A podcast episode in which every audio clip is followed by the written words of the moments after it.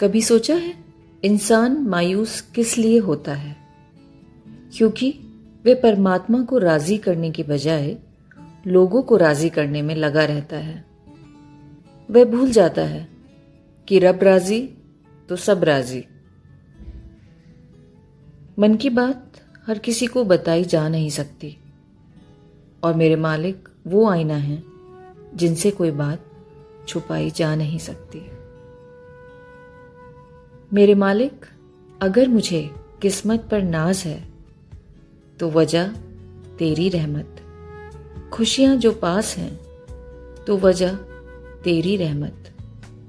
मेरे अपने साथ हैं तो वजह तेरी रहमत। मैं तुझसे मोहब्बत की तलब कैसे ना करूँ? चलती जो ये सांस है तो वजह तेरी रहमत।